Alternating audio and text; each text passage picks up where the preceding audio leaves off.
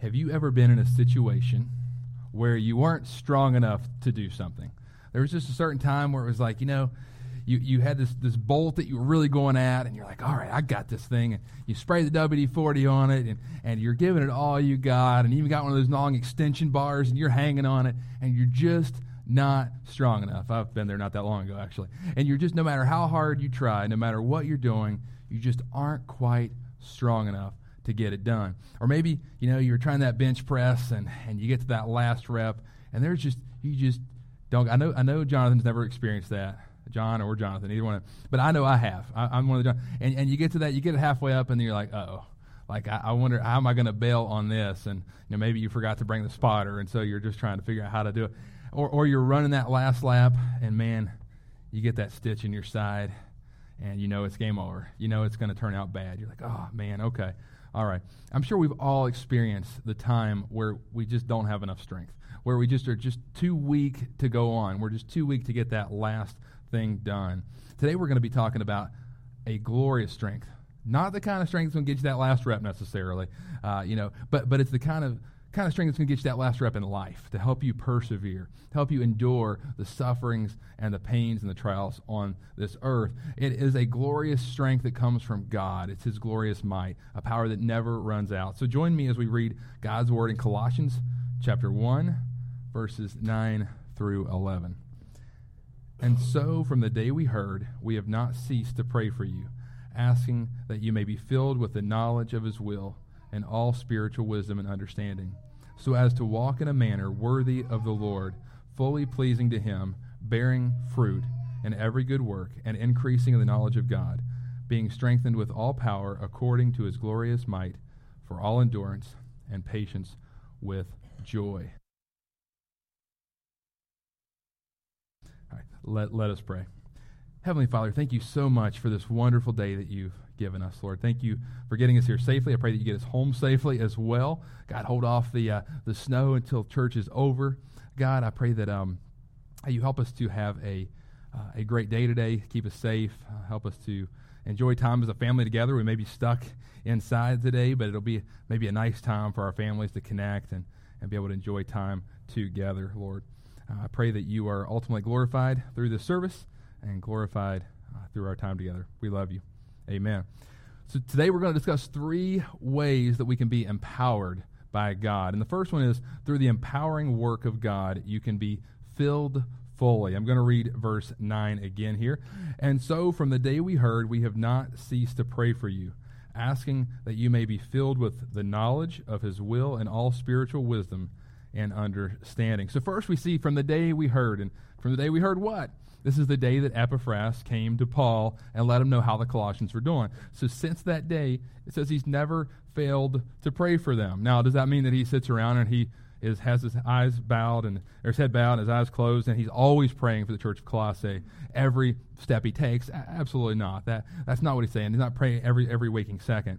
It could be more accurately understood. We continue to pray for the church of Colossae. So when he prays, he prays for this very church. And I think this statement here can can be a bit convicting for us today.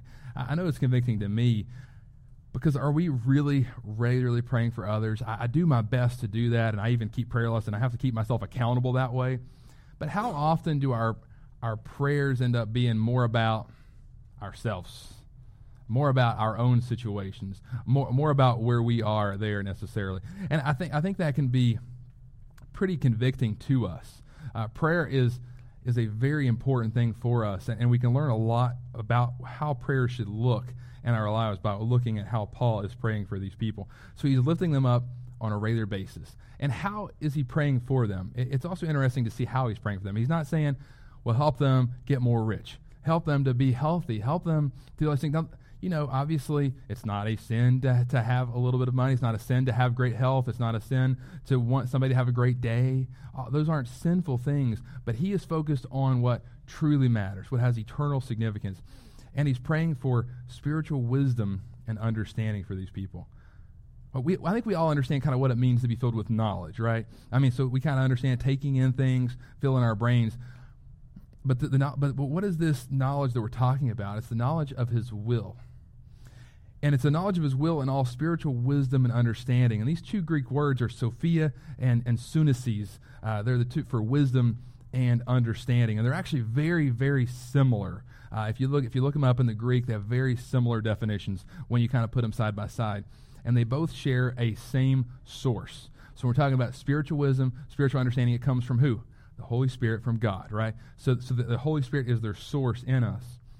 But these concepts go a lot further than just knowing the right thing to do, right? A lot of times we know the right thing to do, but we don't necessarily do it, right?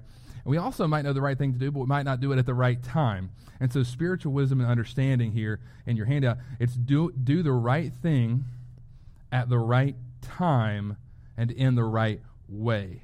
So do the right thing at the right time in the right way. Right? And so doing the right thing at the wrong time comes from a lack of wisdom. And we see this played out no better than Israel. So in Numbers 14, 40 through 45, there's another 10. They come back and Joshua and Caleb were like, dude, this is a great place. Let's do this. Let's, let's make this happen. But what do the other 10 say? There's giants there. You know, we're not going there. This is, I know it looks good, but it's not worth the risk. It's not worth the risk. And so God's judgment, God, God's judgment kind of come, comes upon them. And they're like, okay, well, you know, what, what are we going to do here?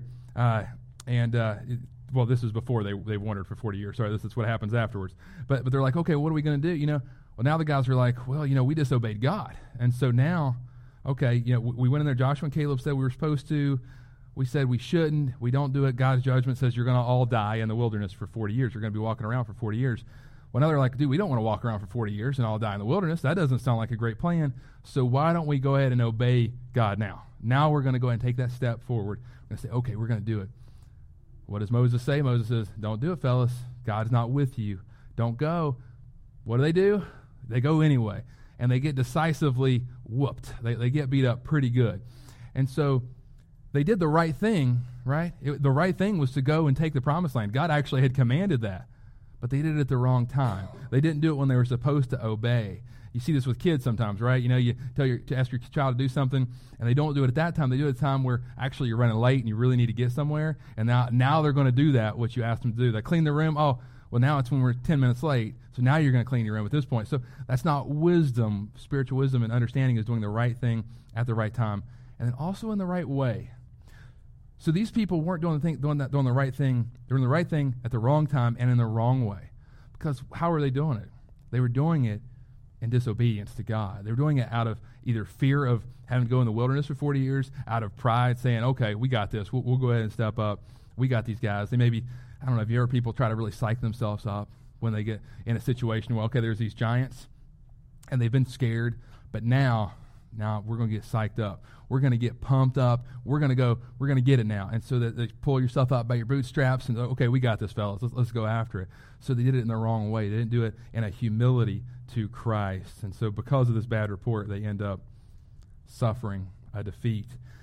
Anytime the Lord is not with you, it's definitely the wrong time. I can tell you that for sure. And it's definitely going to be in the wrong way, and you will be defeated. On the flip side, doing the wrong thing may stem from either not having the knowledge, so not being in the Word, not listening to God's commands, or frankly, more commonly, by being even disobedient to the command that you do hear. And we see this with Lot's wife, right? I'm sure most of y'all remember Lot's wife, and so Sodom and Gomorrah are going to be judged because of their sinfulness. God's about to rain down fire, burning sulfur on this land. And God says, What? Don't look back. Don't look back. What does Lot's wife do? So we see, here's the command, so we kind of see it, Genesis uh, 19, 17. And they brought them out. One, uh, one said, Escape for your life. Do not look back or stop anywhere in the valley. Escape to the hills, lest you be swept away. And what happens in 26? But Lot's wife behind him looked back. She became a pillar of salt. That's a pretty rough judgment. Remember, we're to do the right thing at the right time and in the right way. So, getting back to verse 9 where we were, we, have seen how Paul is praying for these people, and it's really convicting in many ways. Like we said, how are we praying for others? I think, I think you know, when, when we pray for others, a lot of times we pray for, for felt needs, for physical needs, and that's not a problem.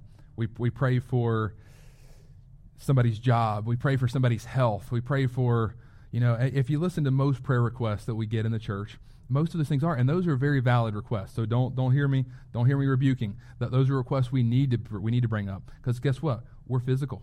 we're, we we have bodies that are decaying. I don't I don't want too many amens there, right? Uh, yeah. Uh, so we have bodies that aren't exactly what they were 10, 20, 30, maybe more years ago, right? Uh, and so we have physical ailments, and God loves us, and He wants He wants to hear those. Look at David.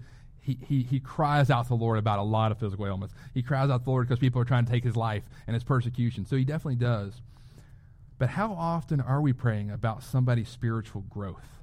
How often are we praying that somebody makes the right decisions in life, that they're, that they're reading the Word, that they're growing, uh, that they love God?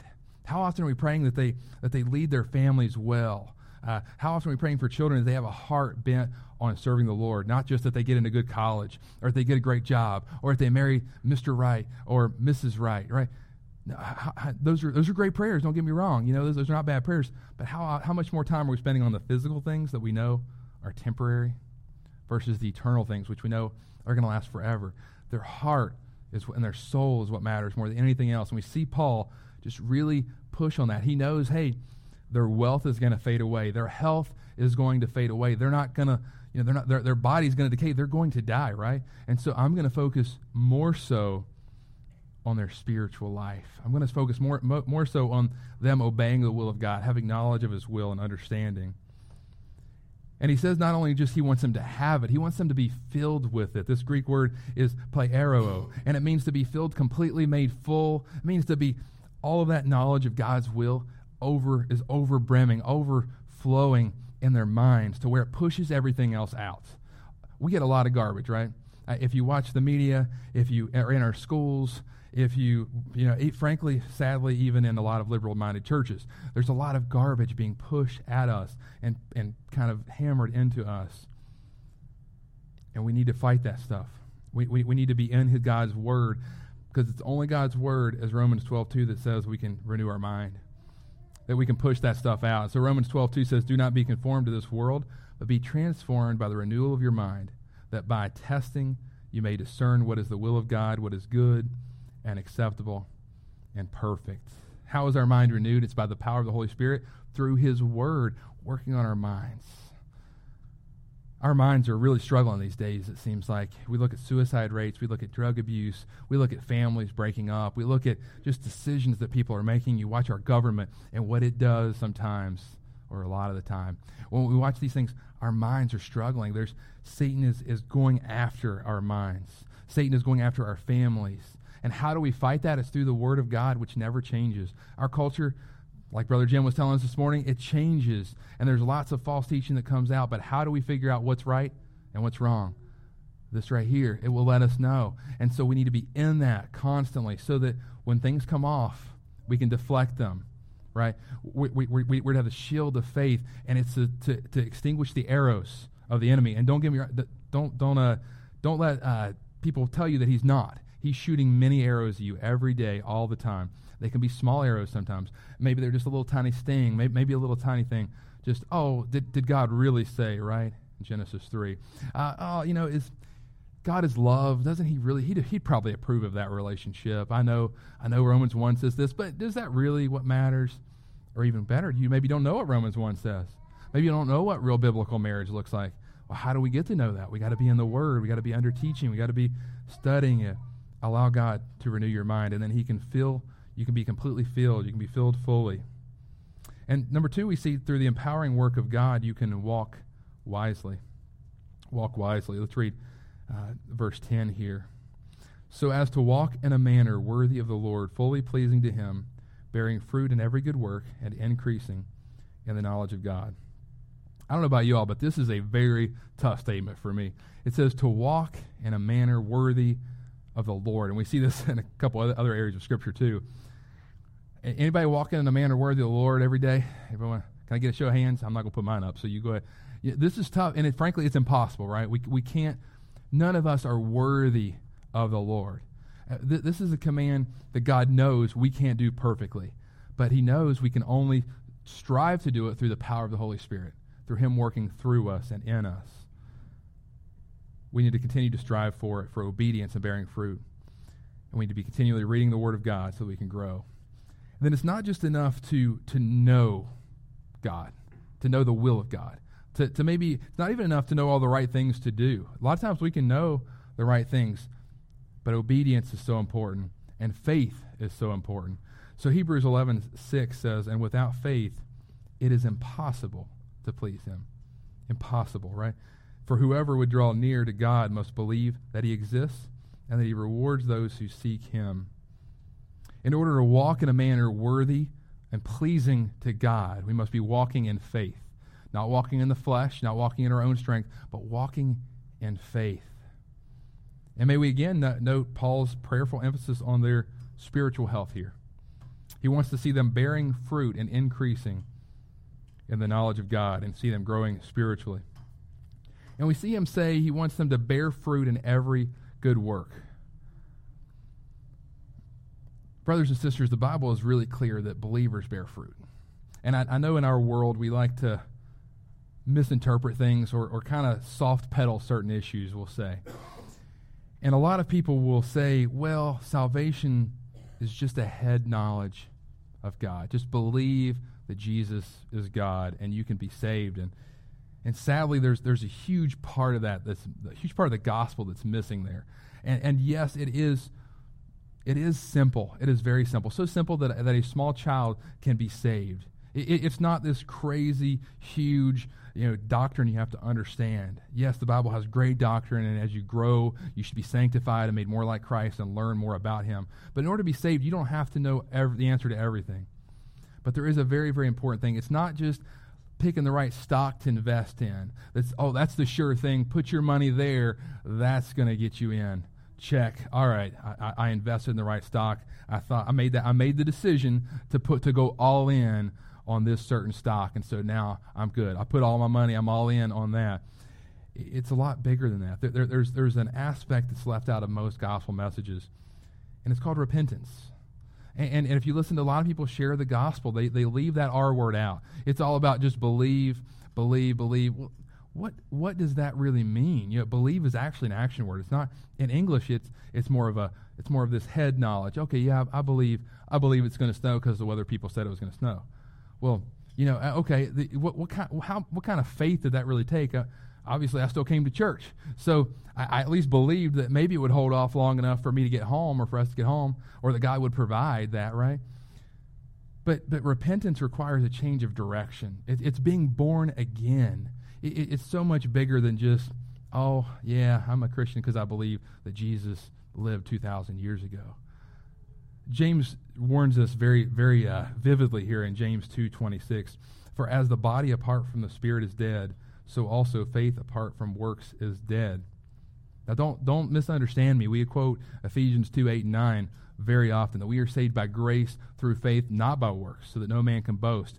We are not saved by our works. There is nothing that our filthy hands can do that uh, we talked about this weeks ago, months ago, about how it's like pig pen, right? And, and, everything he does, no matter how hard he tries, it has just dirt all over it. If he makes you a pie, you probably don't want to eat it, right? Because it's got dirt all in it. You know, if, if he wants to come over and clean your house, he's going to mess your house up as he works, right? That's us. We're, we're his filthy rags. Our best deeds are his filthy rags.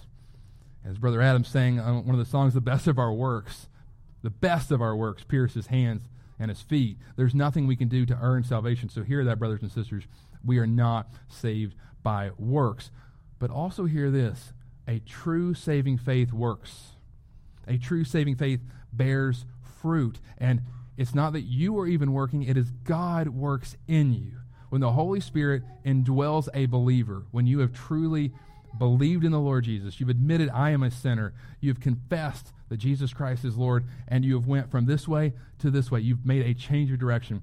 I'm not the Lord of my life. God, you are. Here, here's the keys. He's not your co-pilot.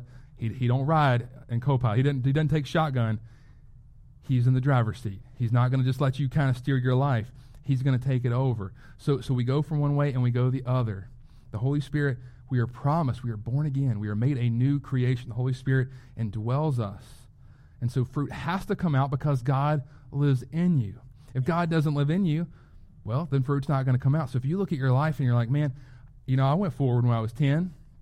You know, I believed the right things. I checked the boxes. I invested, I went all in on that stock. That's a good stock. I think it's better than Islam. I think it's better than Mormonism. I think it's better than Jehovah's Witness. I think this is more of a sure thing. I'm going on that one. more people are believing it around me. My parents may have believed it, so okay, it looks like that's they went all in on that. I'm gonna. That's what my family does. We're gonna go there. That's not going to get you in. That is not salvation. Salvation is much bigger than that. It, it's much. Jesus said to count the cost, right? There's a cost of salvation, and it, it, the cost of salvation is your life. It's okay. Now, now it's not your dreams. Well, I want to do this. I want to do this. Now it's God. What do you want for me? And that's it's just tragic that that so many people don't understand what it really means to be saved, and so many pastors won't have that hard conversation to say, "Hey, this is what true salvation is.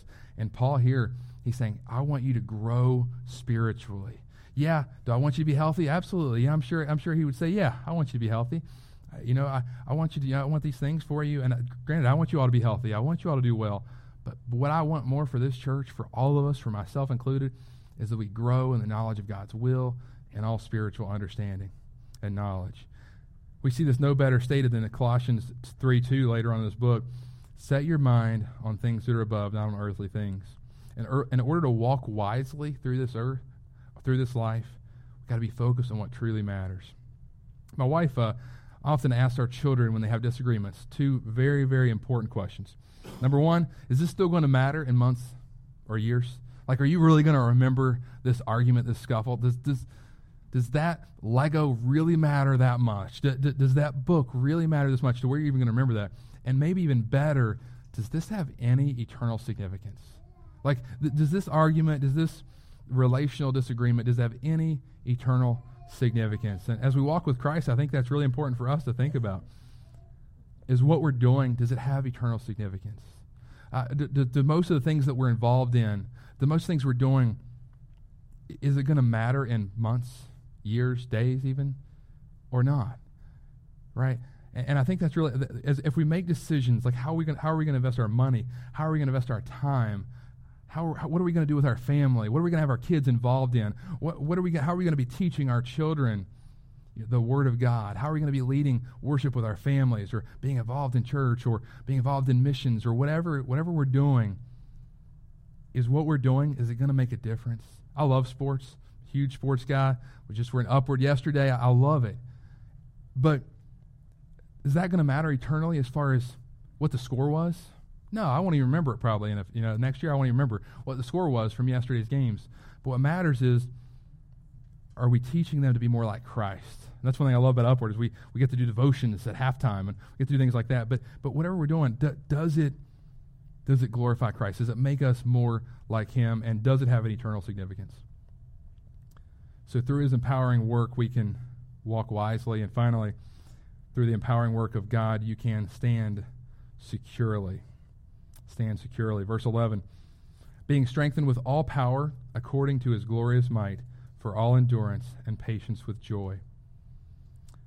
So, as I've said before, we would title this message Glorious Strength, and the title was obviously taken from that verse. We are strengthened or empowered by God according to his glorious strength through the Word of God and the work of the Holy Spirit.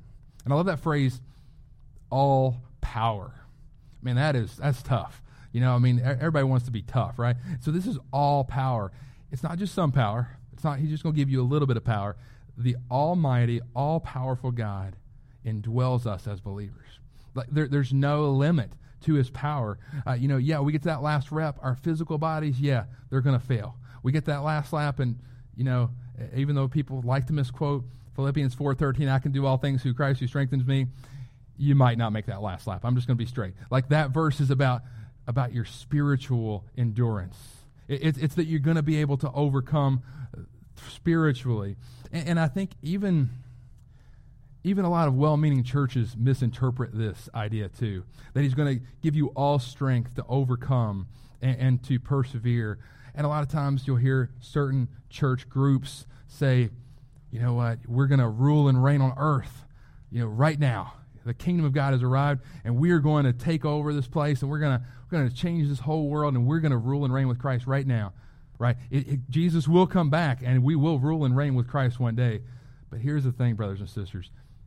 Jesus Christ let us know that they treated him bad. We're going to be treated bad. We're going to be persecuted. And you know what? People are killed in the name of Christ every day. And it's not because they don't have faith. Frankly, they probably got more faith than we have. They're going in places like China and places that you can't get into. You know what? God didn't promise we're to we're to be strengthened with all power so that we win every single battle. The war has been won. Salvation has been won for us and we have won the war, but there will be battles that we that we don't overcome as far as what we what we would see.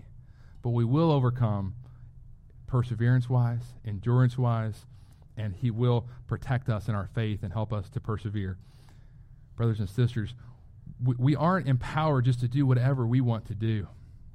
We're not given the power of God just to plan out our lives the way we want to plan them out, uh, to maybe accomplish the things that we want to accomplish. We are empowered to do what God wants us to do, whether that's to, to, to be blessed in a certain way or whether that's sometimes to suffer as He suffered. He will give us strength, though.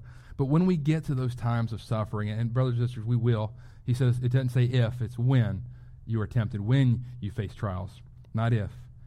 We can quote what he, Hebrews 13, 6 and say, so we can confidently say, the Lord is my helper, I will not fear. What can man do to me?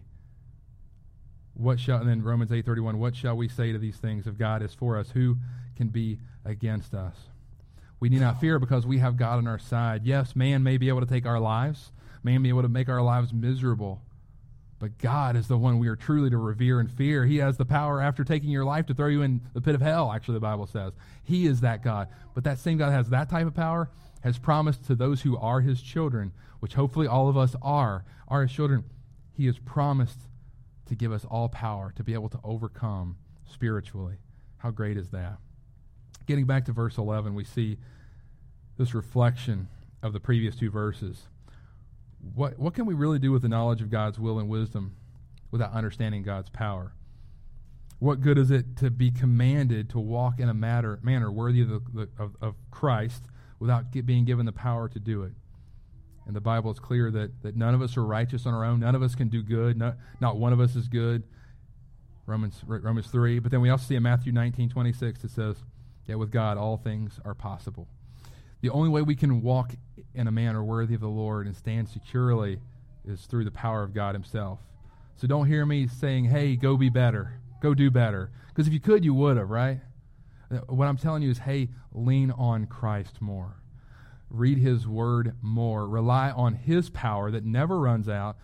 Don't be, don't be, don't be trying to get those reps with your own power. Don't, don't be trying to overcome that sin that's in your life that just keeps dragging you down that, that you just keep falling on your face. Don't keep trying to work from your own abilities to try to overcome that. Use the power of God. After letting us know how this empower, empowerment should affect us, we, we see that we should have endurance and patience with joy. When most of us think about endurance and patience, what, what is the first word that comes to your mind? Probably not joy. Probably not joy. I just think it's really interesting that that word is right after those two words. Uh, when I think of endurance, I think of races. And if any of you have run a lot, um, it's not always the most joy, right? Uh, and you get to that, you know, you start getting that stitch in your side, and you're going, "I'm a big guy, I know. I mean, I know it, it's, it's it run's not my thing necessarily. I like to run, but but you know, running 26 miles probably wouldn't be good on this frame. Uh, but you know, I, I remember that. Like it, it, seems like suffering sometimes, right? Pain and suffering to do that. And then patience, ah, maybe even worse than endurance. Uh, when I think about joy, because patience, in order to have patience, like when you say think of somebody who, who the most patient person you know is, why do you think they're so patient? Because they're being tested. You know, you see that one lady and she's got these kids that are just, man, they're just doing all kinds of stuff. And she's just calm as a cucumber as cool as a cucumber. She's just, and she's able to redirect them and get them back in line and do whatever. The only reason you think she has patience is because she just got tested and she just passed. Uh, you know, or you, you think of this, this guy who's getting yelled at by this person and, and he just chill, just handles it like a champ and says, hey, excuse me, you know, and, and, handles it really well. Well, the reason you think he's patient is because he didn't deck that guy that, that you would have decked, you know, right? You'd be like, I'd have hit him. I'd hit that. I wouldn't have let him talk to me like that. So, in order to be able to show that, you're, that you endure or that you're patient, you have to endure whatever t- trial or temptation that is in order to see. These words point to one who is steadfast under trial. Believers, through the power of God, can face trials and tribulations, and they can do it with patience and endurance. I want us to talk about a, a missionary real quick to close us out here in a little while. Adoniram Judson. Here's, here's a, a nice picture of him uh, there. So, Adoniram Judson, if you don't know, he was actually one of the first Baptist missionaries and actually was probably, probably the first Baptist missionary from the U.S. Uh, he was actually a, a pioneer at the time. After William Carey, William Carey was a, was a, a, a British guy who went, uh, went as a missionary. Uh, he kind of was the first pioneer, and Adoniram Judson's going after that. The time of the church in the 17, 1800s was, was marked by hyper Calvinism. And w- what they believed was, eh, God is sovereign, which is true, right? But and, and he chooses, you know, he, he chooses who's saved and who's not, which obviously has some biblical backing in it. But they kind of completely tossed off human responsibility. You know, like yeah, you know, man, man didn't have to make a decision. There's nothing, and so this hyper Calvinism led to zero missions. It was like, hey, God's going to save. He's going to save. We don't really need to go tell anybody about him, right? And so they, they really focused on their families, and they and they did teach their kids, but they didn't send people out. And Adon, Adoniram Judson was was was was against that, and he said, hey, we need to go tell people about Christ. And so he goes over to Burma. And Burma had a very strong here's a picture of Burma there near India if you're trying to trying to look there. And Burma had pretty much zero Christians. Uh, this was an unreached people group. They, they didn't know the gospel. And and Adoniram Judson just has this this heart. He hears a sermon and he just like he heard from this other missionary guy that was kind of talking about it. And he has this heart to go to go to go to these people. So he gets there and he arrives, and, and Buddhism is the predominant religion in this area, and still to this day, still is the predominant religion. And it was very difficult for him to get in the door. Uh, so he, he does everything he can. He's learning the language, he's studying the people. He even constructs something called a zayat, which was what uh, Buddhist priests would preach from, and it would help to, to get an audience. And, and people would come and listen to him, but then they just walk away. And it was like six years of this, not one convert. He has learned the language. He's studying. He's working his tail off. And man, I mean, just nothing. Not one piece of fruit that he's seeing. Can you imagine laboring for six years not getting a paycheck? Or laboring for six years and not seeing any fruit to your labor, just feeling like, okay, all I did was build a little building called a Zayat. Like, that's all I've accomplished throughout this time. Man, and he just kept going. That's, that's endurance, perseverance, right? The power of God, all powerful God, is, is working on him. Yet good news was on the horizon. Finally, a guy would come to a saving knowledge of Christ and be baptized. And, and so there's a huge celebration that is great, some fruit to the labor. Yet this was also not without a cost. Now the persecution starts to ramp up. Hey, this dude keeps preaching. Nobody's really listening to him. We're cool, whatever. You know, he can do whatever. But now a guy gets saved, a guy gets baptized, and there's a couple more starting to kind of join their fellowship. Well, now the persecution ramps up from the government. Like, whoa, we can't let this, this Christian guy here do that. And then on top of that, not only persecution comes, he gets thrown in prison a little bit there, off and on. He also, over these years, loses two wives and a lot of his children. Uh, and so just, just a ton of, of extreme suffering, extreme trials. But God continues to renew his life. He, he, he definitely had dark times of depression. And, and none of us can withstand this kind of stuff without having some dark times, some times where we fall on our face before the Lord. Read, read the Psalms. David did it a lot, uh, a lot. I'm sure Adoniram read a lot of the Psalms. But God would continue to give him that joy back. Be like, okay, give him that peace back. And today, the country of Burma actually has around 6 to 8% Christianity in that, uh, in that uh, nation even today. How, how amazing is that?